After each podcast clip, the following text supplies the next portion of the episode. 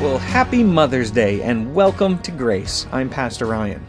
Today we're going to pull together the three primary facts of the gospel as determined by the very first witnesses who have set in motion for the church an obedience to Jesus' command to go and make disciples. We will see at the very heart of the gospel message is a simple truth that has been passed down just like the greatest lessons that we learned from our own mothers have been passed down from generation to generation, but here to generations of Christians. And it's the good news that Jesus died for our sins. Thanks for joining us as we seek to grow in the practice and the discipline of evangelism.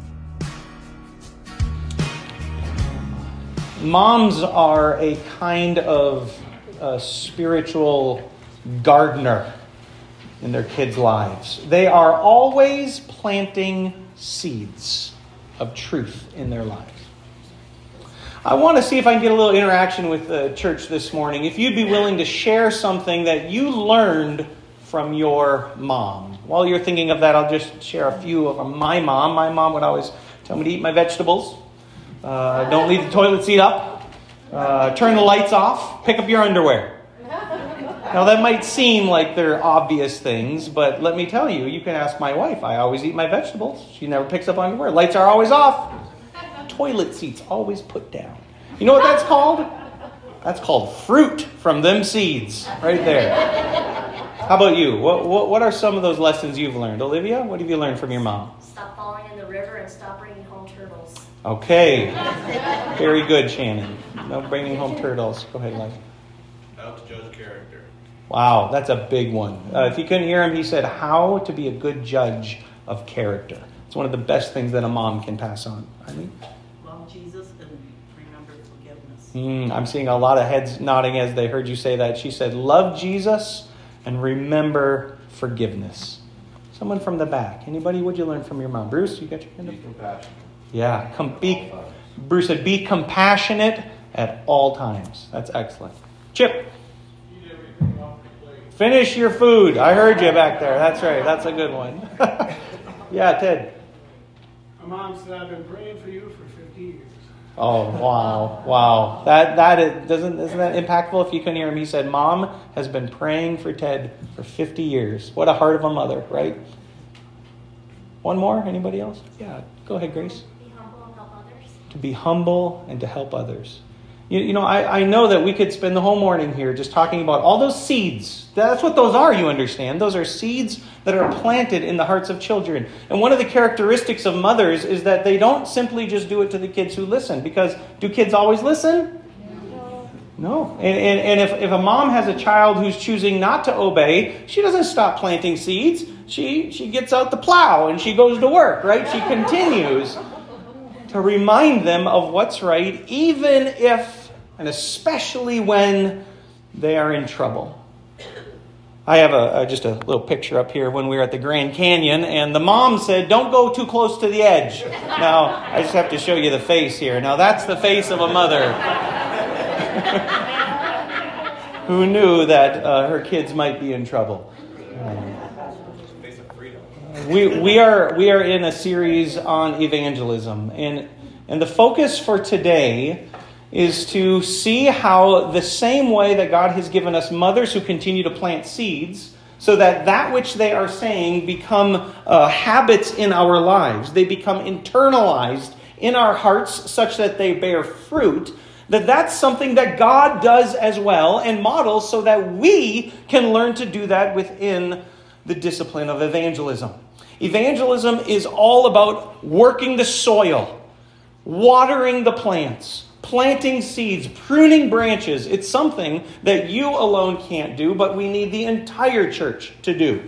I wanted to put a little chart up here uh, so that we can visualize biblical evangelism. Um, I'm using the term symphonic to show that everybody has a role to play, just like in a symphony. Sometimes one instrument is louder than another, but everybody has a role to play. And so, as we are undergoing to learn and to equip ourselves and train ourselves how to do evangelism, I want you to think of it like military rifleman training, basic training of all of the variety of ways in which a military can be structured. One thing everybody has in common is they all know how to shoot the gun, how to uh, be aware of the dangers.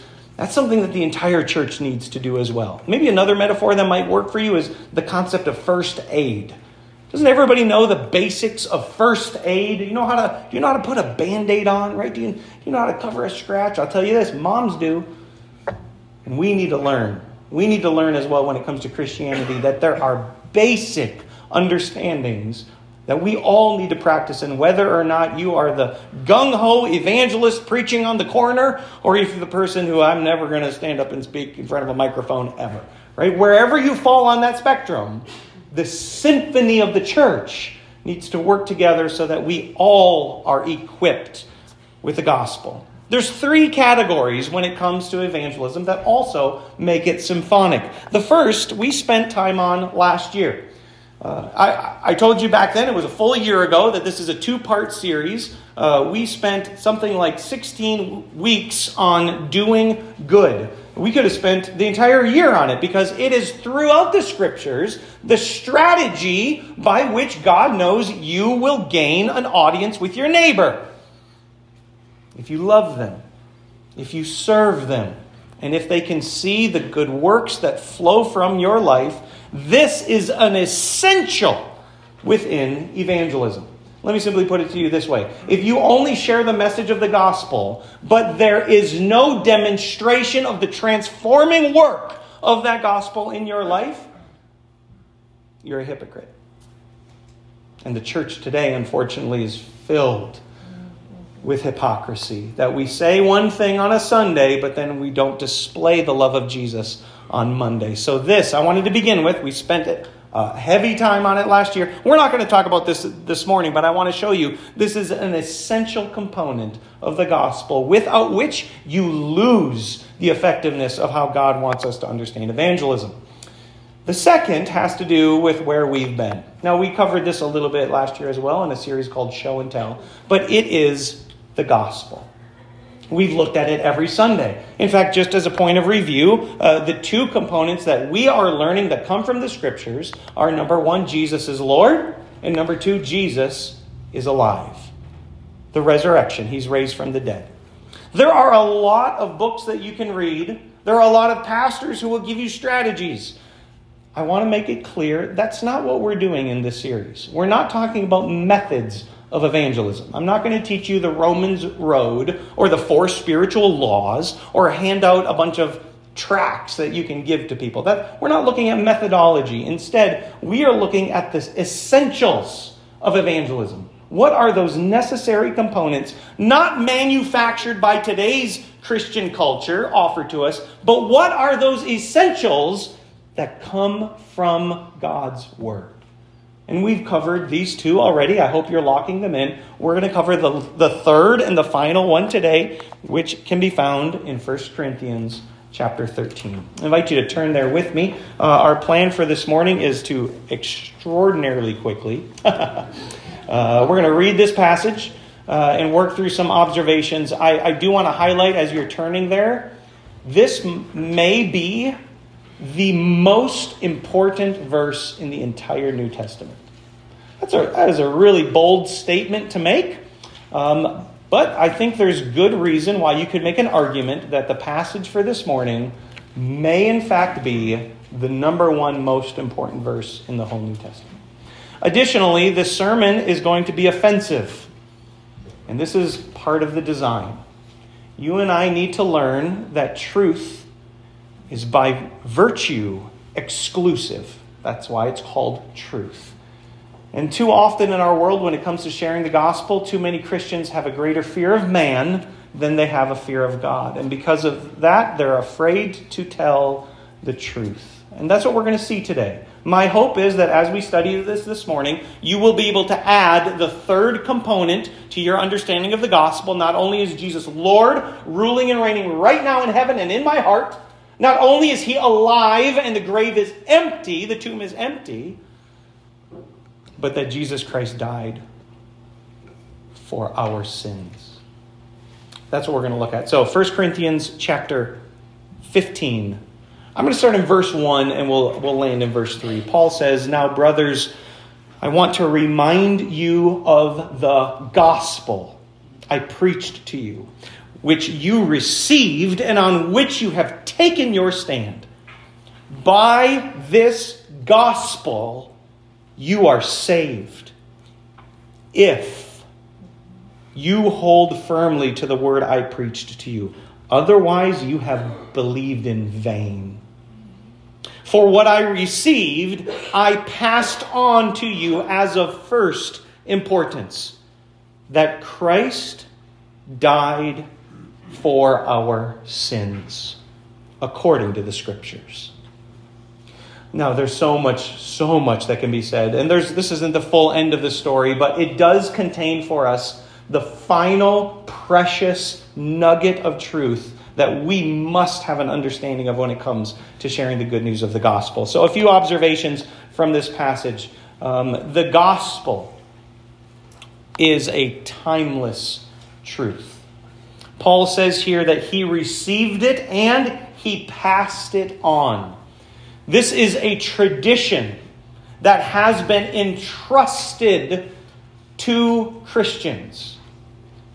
You can think of uh, something in your family that's been passed down. Do you have any have anything from grandma? Do you, do you have a, a maybe a, a, a, piece of china or a, uh, maybe a little figurine or anything that just for you reminds you of the loved one? Something maybe that you treasure, something that you hope one day to pass down as well.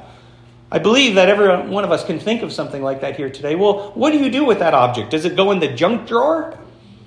Probably not.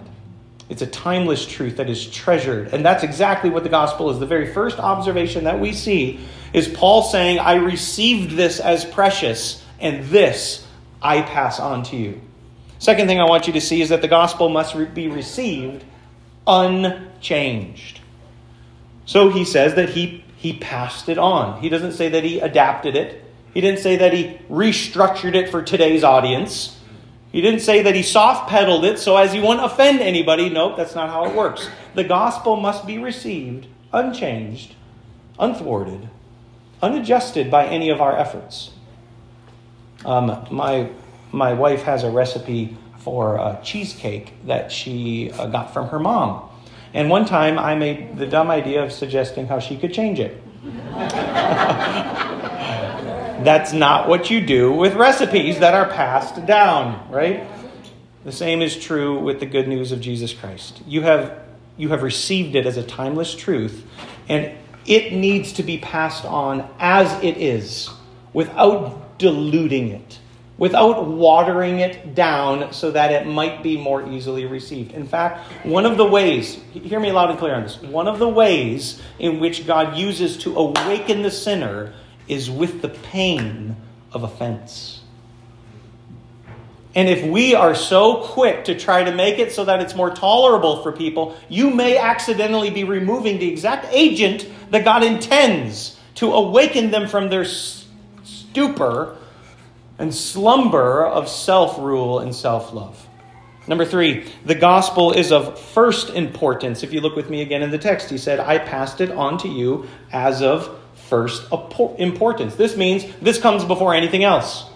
This is the seat belt on before the car pulls out. Right? This is whatever version of order that we best understand that God says this ahead of everything. And the reason is because the good news of the gospel is not trying to make bad men better. The gospel is trying to make dead men come to life. And so there's a lot of information in the Bible about how the good news of the gospel works its way out to make you more like Christ, but you don't begin there. You don't start there. You need to start instead with the recognition of the danger, the danger that we are in by being in our sins. Here it is the gospel is Christ died for our sins. He says, that which I received, I passed on to you as of first importance that Christ died for our sins. Now, I want to look at these in, uh, in order, one by one, again, very quickly. Um, Christ is uh, the word used to refer to the one who God has anointed. This is God's chosen one. This is God's answer for sin. His name is Jesus. It doesn't come from you, doesn't come from government, doesn't come from family heritage. Christ is the agent of our salvation. Secondly, he died. Uh, death is the penalty for sin. Romans 6 teaches us this the wages of sin is death.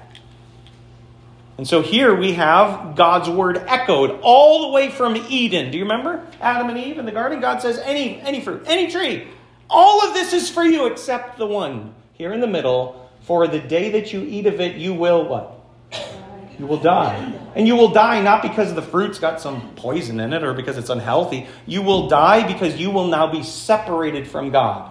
For all eternity, your spirit will die in that moment, and there will now be a breach in your fellowship because you have decided, I know better than God. And death is that penalty. Christ took that penalty for sin. This next preposition is really easy for us to overlook. I want to submit to you this might be the most important word in the entirety of that short phrase. Christ died for. I don't want to lose you on this. Let me get slightly technical with you. Paul could have used a different preposition. The preposition that he chooses to use here in Greek means specifically that Jesus is a substitution for you. It should have been you to receive the penalty. It should have been you to be under God's wrath, but somebody else did it for, meaning in your place, for you. It's the marker of substitutionary atonement. I want to see how I want to show you how this little Greek word gets repeated through the New Testament. Galatians 3. Paul says Christ redeemed us from the curse of the law by becoming a curse for us, meaning in our place. For it's written, Cursed is everyone who is hung on a tree. 1 Timothy 2 5 and 6. For there is one God and one mediator between God and man, the man Christ Jesus, who gave himself as a ransom in place of, instead of, as a substitute for all people. And one last one, 2 Corinthians 5.21. God made him who had no sin to be sin in our place. Primarily here meaning a sin offering in our place. That's what the word for. So that in him we might become the righteousness of God. Uh, Greek scholar Dan Wallace says this in his book Exegetical Syntax of the New Testament. It's our conviction that huper, that is the that's the preposition, is naturally suited to the meaning of substitution and is in fact used in several passages dealing with the nature of Christ's atonement. This from philosopher William Lane Craig in his book Atonement and the Death of Christ. He says the doctrine of penal substitution states that God gave himself in the person of his Son to suffer instead of us the death, punishment, and curse due to fallen humanity as the penalty for sin. Christ voluntarily took upon himself the suffering that we deserved as the punishment for our sins. One last verse. You heard it already from Wendy this morning. In fact, this might be the best of all. The prophecy because you remember what Paul says? This is true in accordance with the scriptures. Here's the scripture he was talking about Isaiah 53. Surely he took upon our pain and bore our suffering, yet we considered him punished by God, stricken by him, and afflicted. But he was pierced for our transgressions, he was crushed for our iniquities. The punishment that brought us peace was on him, and by his wounds we are all healed. We all, like sheep, have gone astray. Each of us has turned to our own way, and the Lord has laid on him the iniquity of us all.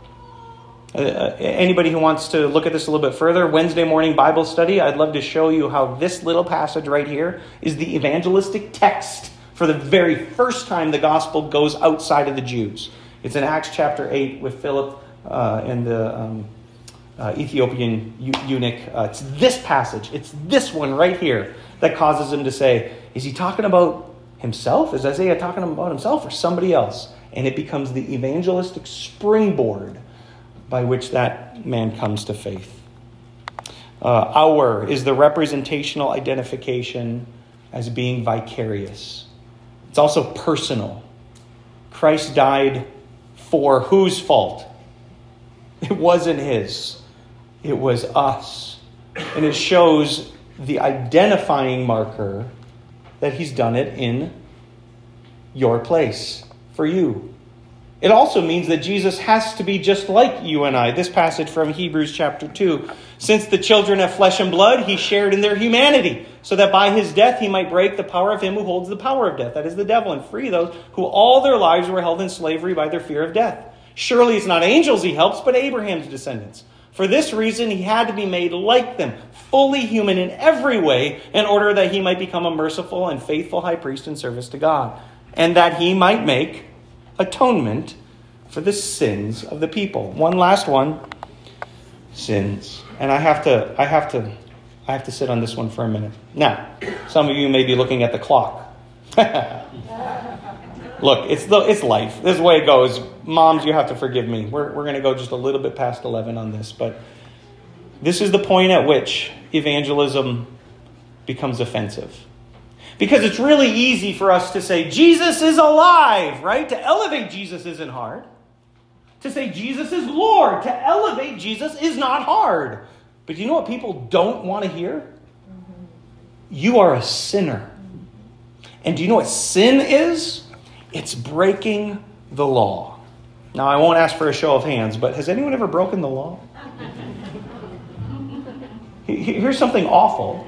If you ever break the law, you are now living in a place of future judgment. That's what it means to break the law. And this is not a passage that's just looking for you to have a better life. This part of the gospel is a courtroom scene whereby one day the judge of heaven and earth will come and will pass the sentence for lawbreakers. And that's what sin is. And so, do you know what this means? This means that without Jesus, you're in big trouble, man.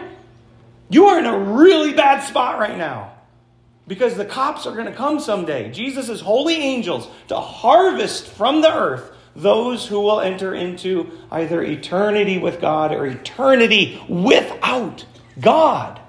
And it's all because you have broken the law of God.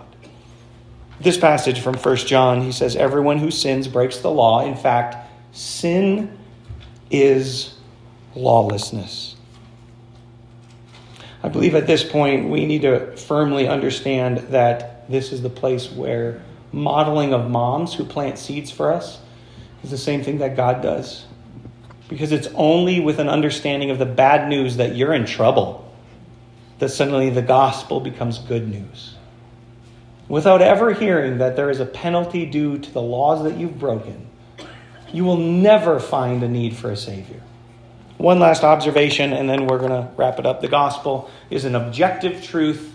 This doesn't come from one single church tradition. This doesn't come from you. Again, Paul says he has learned this as it was passed on in accordance with the scriptures. There was one little part that's easy to miss, though, and it came in verse 2. If you have your Bible, just look with me there again, real quick, because verse 2 says, By this gospel you are saved and then what's that next word? It's a conditional marker. If. If you hold. Now I see the moms nodding because moms know what that word means, right? If. That means if you don't, they're going to be, well, I was going to say hell to pay, but that's a little too on the nose, isn't it? That's a little bit too accurate. If, if you don't follow the instructions that are given, if you don't live according to the gospel, the text says, I'm not making this up, the text says, you have believed in vain. In fact, we heard this same message that came this morning from Wendy. Let me just repeat it one more time. If you're scribbling in your margin, you can put back in there Colossians chapter 1, verse 22 and 23. It says, But now he has reconciled you by Christ's physical body through death to present you holy in his sight, without blemish, free from accusation, if you continue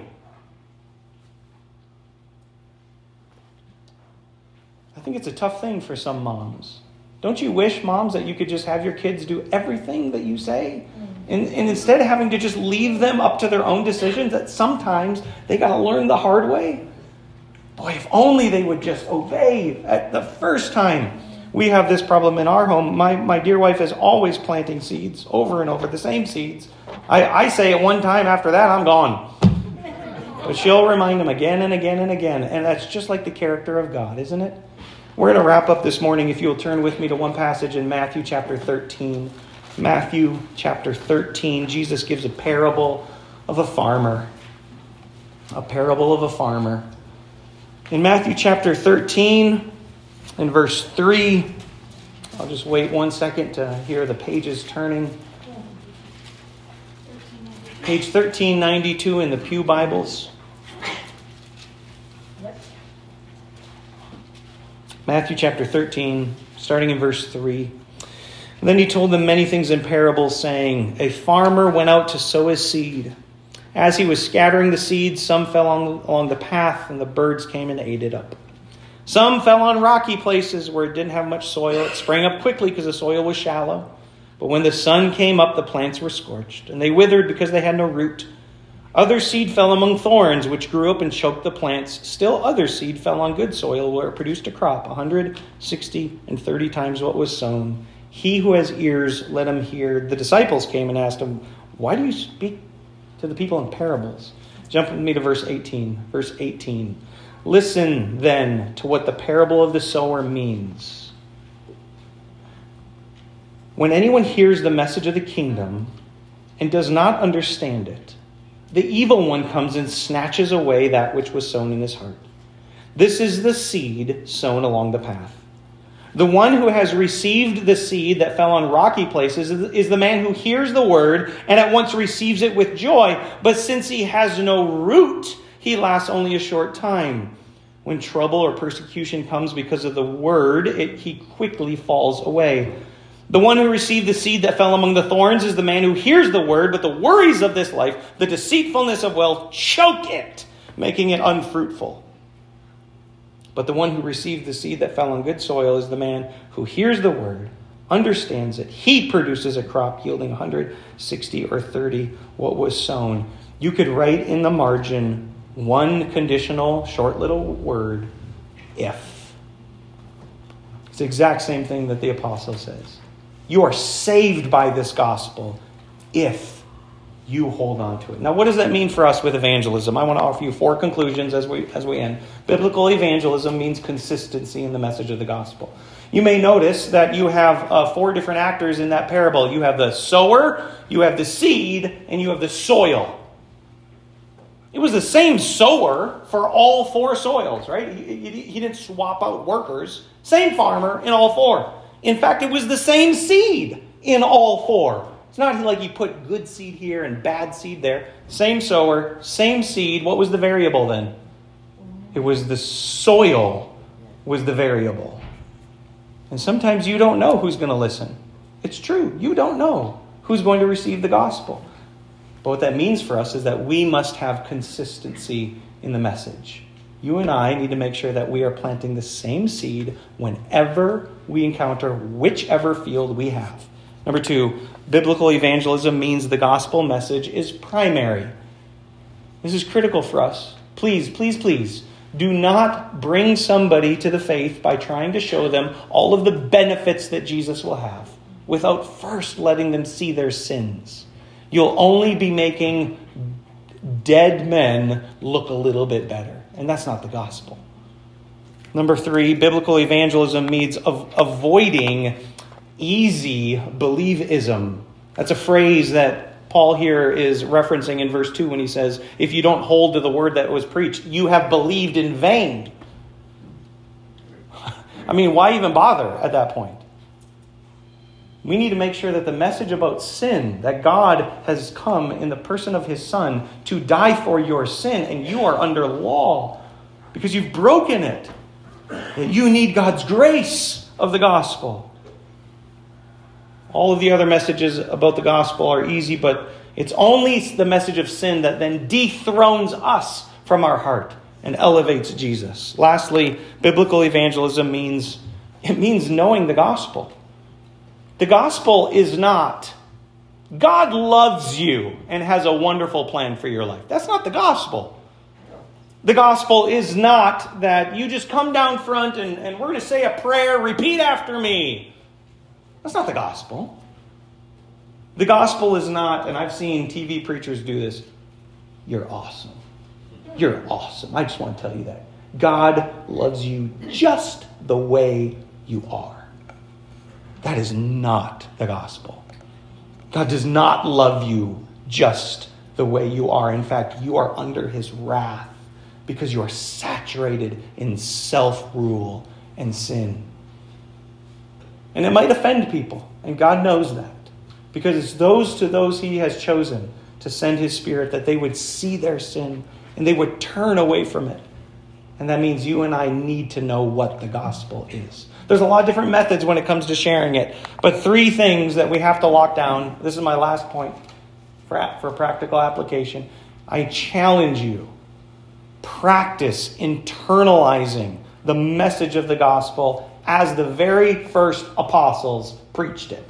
The witnesses of Jesus, those who walked and talked with Jesus, they understood these core components. Just like mom used to tell you to pick up pick up your dirty clothes, right? And as you grow older, suddenly you now do that naturally. You have to internalize this message of the gospel. Three, three ways that we've looked at here. Number one, Jesus is Lord. Number two, Jesus is alive. And number three, Jesus died for our sins. Church, that's the gospel. And God is going to use every single one of us in the unique way He's gifted you. Because you're going to see people I don't see. You're going to have relationships and a, a particular nuance with your neighbor that the rest of us don't have. But you're never going to get it if you don't practice this. May God help us to do